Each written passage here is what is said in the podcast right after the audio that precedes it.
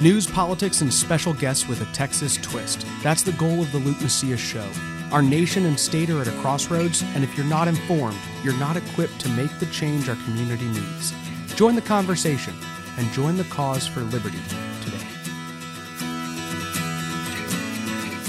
Welcome to the Luke Macias Show. Guys, if it sounds like I have been a chain smoker for the last couple decades, um, that is merely the mountain cedar. It is God's nature, uh, I guess, I don't know, instituting its wrath on me. But ultimately, I'm still coming to you because we are in the middle of a fight, and this week is the first week of the legislative session. And last week was an incredible week for conservatives at a national level.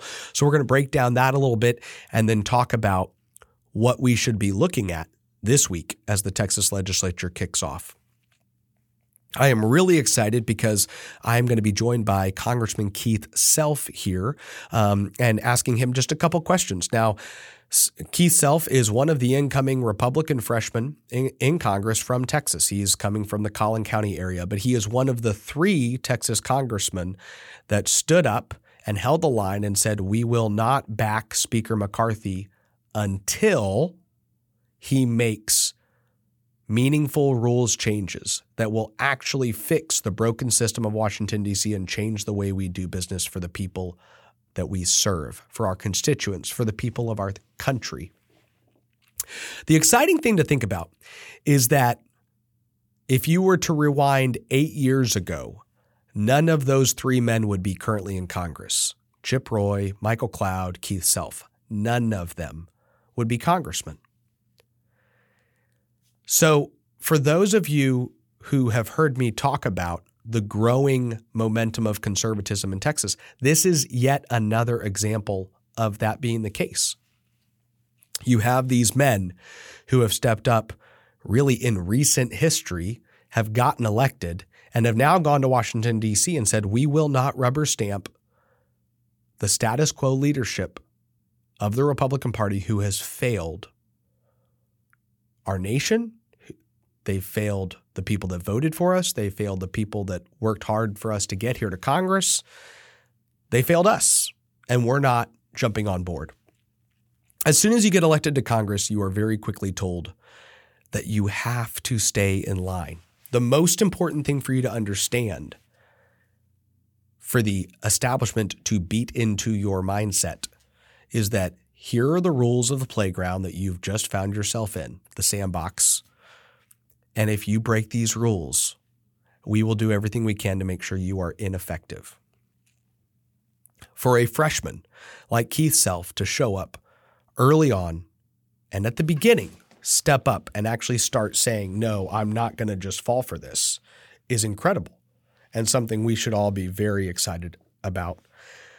So I'm going to have Congressman Self here uh, we are going to have a discussion with him about this last week. And then I'm going to come back and talk to you about the Texas House of Representatives. Well, I am so glad that Congressman Self took just a few minutes out of his busy day here in Washington, D.C., getting used to all the ropes, finding the bathrooms, as they say freshmen often have to do, and learning the hallways to just come on and have a brief conversation with us. Congressman Self, uh, I, along with I think thousands of Texans, were really encouraged when we saw you, along with 19 of your Republican colleagues, basically decide to take a stand last week that caused you to be largely criticized by a lot of conservative commentators, by news outlets who constantly said that they didn't feel like y'all were accomplishing anything, which is something that conservatives often get criticized for. But what we have now seen in some of the aftermath is that we have a rules package that is going to make Congress function far more like it has in the past and far less like it did under Speaker Pelosi's time. And so I wanted to ask you to come on to explain in layman's terms what some of these reforms are and how they will actually impact the average citizen. That's a great question, Luke. Um, Congress is the House of Representatives is where all spending starts by the Constitution. Uh, so we just need to understand that uh, we have returned authority to the regular members of Congress like me. I'm not going to be in leadership. I'm not a committee chairman. I am a freshman. And under the Pelosi regime, there haven't, well, long before Pelosi, there has not been an, an amendment on the floor for six years. The regular members of Congress have had very little say so. They show up for the final vote, and that's all they've been doing. But you asked me about the average uh, citizen on the street in CD3 north of Dallas. Uh, I will tell you, government spending is the central issue of this Congress. Mm. Because just since I retired from the military in 20 uh, ni- uh, in 1919, just those 23 years, um, I will tell you the national debt has gone from $10 trillion to $31 trillion in those few years. Uh, and it's the uh, line is almost vertical uh, on the national debt. So there are several of these uh, rules that will get at that. Um, we've got points of order that have been restored on various budget uh, bills. We've got a supermajority now that must be in place for a tax increase. We're using the FY 2020 uh, fiscal year as the baseline. So all of those will, the average citizen will see those in effect when we reduce government spending. Uh, and then over the years, over the baseline years in the future, uh, we'll start to see that come down. Oh, that that's a really good explanation. I know that when the av- I tell people when when you show up, show up to a legislative body and you're a freshman, one of the things that many Republican lawmakers do is is they kind of try to make sure that you are you know you're at the bottom of the food chain. That's why you're called a freshman, right? As opposed to somebody who's been there maybe a lot longer. You even alluded to it. You know, you're not going to be a chairman of a committee. You're not going to be high up within the leadership pecking order. Uh, when you show up to Congress, I mean, I, I have friends that I know very closely who recently were sworn in as freshmen as well, and they opted against siding with the 20 of y'all as you push for. What was your thought process? At, at what point did you realize or decide that this was a fight that was worth having? This was a fight worth participating in. I just would love to hear your thought process on that. It actually was the Sunday before we convened on Tuesday, hmm. whatever that date was. And we were on a conference call, a Republican conference conference call. And I heard some verbiage that led me to believe that the rules that had been agreed to up to that point were not believed in by the majority of my conference. Hmm. And those were the comments that solidified my thought that I must take a stand. Hmm. Well, I really appreciate the stand you took, and I think it's interesting that you, that you do say that because we saw some different congressmen coming out saying they're not sure where they stand on on these various different issues, or maybe implying that some of these were already agreed upon. But the reality is that as I think one of the things we appreciate about your perspective, Congressman Self, and I just want to encourage you in this is that a lot of congressmen run and, and on the campaign trail that tell people, you know, Washington's broken. It's not doing what it needs to do.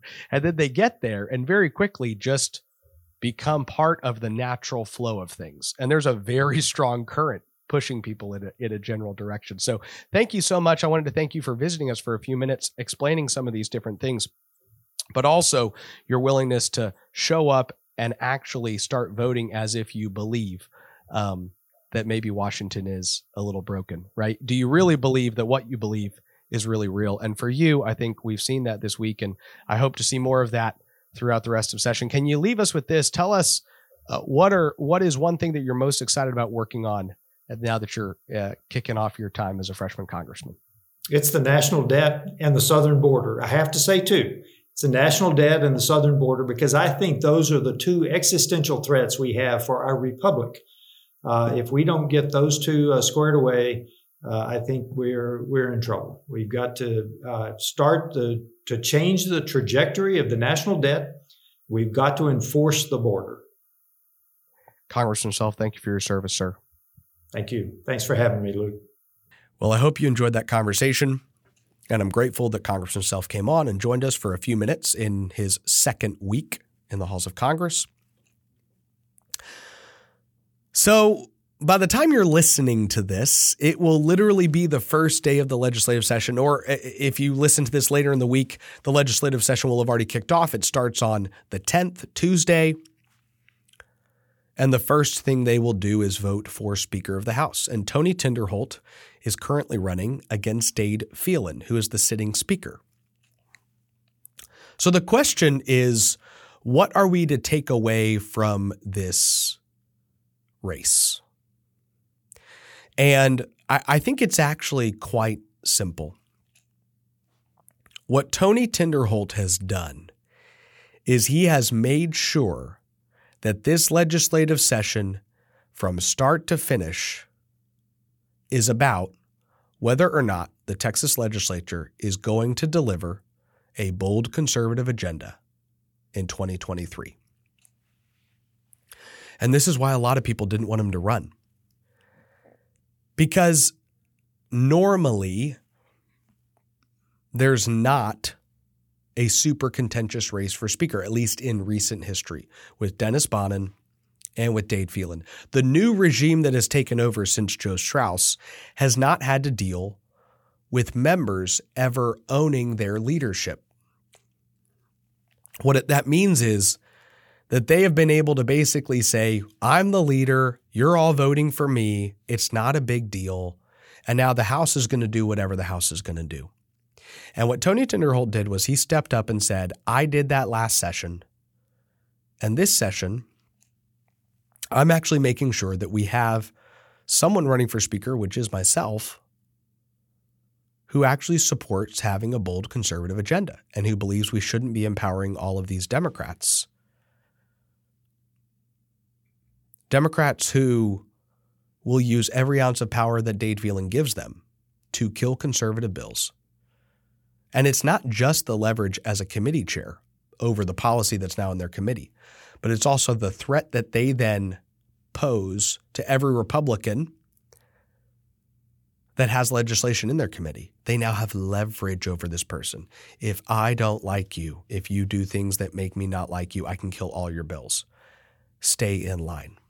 And these are really key tools to Dade Phelan that he needs to keep conservatives in check in his chamber. So Tony Tinderholt has said, hey, I'm going to be really clear. I'm not going to threaten members, and I actually support the rule that says that Democrats shouldn't chair committees. And I actually believe that Republican legislative priorities deserve a vote on the floor. And it is going to be no surprise to people when Dade Phelan is reelected.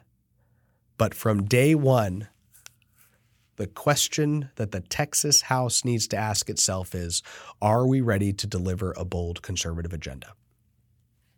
I will tell you, I don't know a single outside or inside observer of the legislature that would contest that the current Texas House of Representatives and the current leadership in the Texas House of Representatives intends to deliver a bold conservative agenda this session.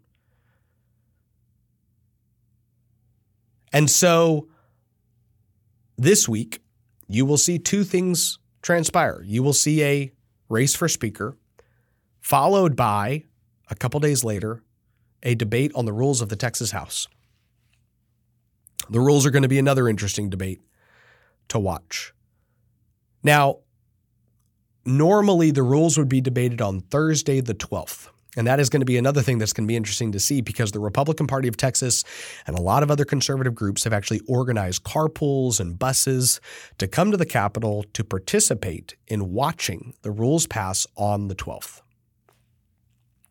And so there is a chance that if Speaker Phelan is elected, that he and his team will move to try to debate the rules on a day other than the 12th. Even though that would normally be when they would debate those issues. They might try to delay it so that they don't have to deal with hundreds of Republican activists in the Capitol the day some of them intend to vote with the Democrats to stop conservative rules changes. We will bring you next week a breakdown of the speaker's race and the rules changes and the rules debate and really what we glean from them. Leadership matters. And while many state representatives would prefer to not have any speaker election, it is true that you should choose your leaders wisely. And when you choose a bad leader and get a bad result, you're part of making that decision. And these are things that the elites have tried to dissuade conservatives from for decades. They believe that you pick whoever is next in line. Joe Straus, then Dennis Bonnen, Dade Phelan. And then once someone's in power, you have to continue to support and endorse their leadership. That's how you're allowed to keep playing in the sandbox. And every session, there are a couple members who say, We're not going to play by your rules. And the impact they have during the legislative session far outweighs the majority of their colleagues. And so this week is actually a really, really important week. And it will set the tone and pace for what we need to be a really, really conservative session. God bless you, and God bless Texas. Thank you for listening to the Luke Macias Show. To find out more information about what's going on here in Texas, visit texasscorecard.com.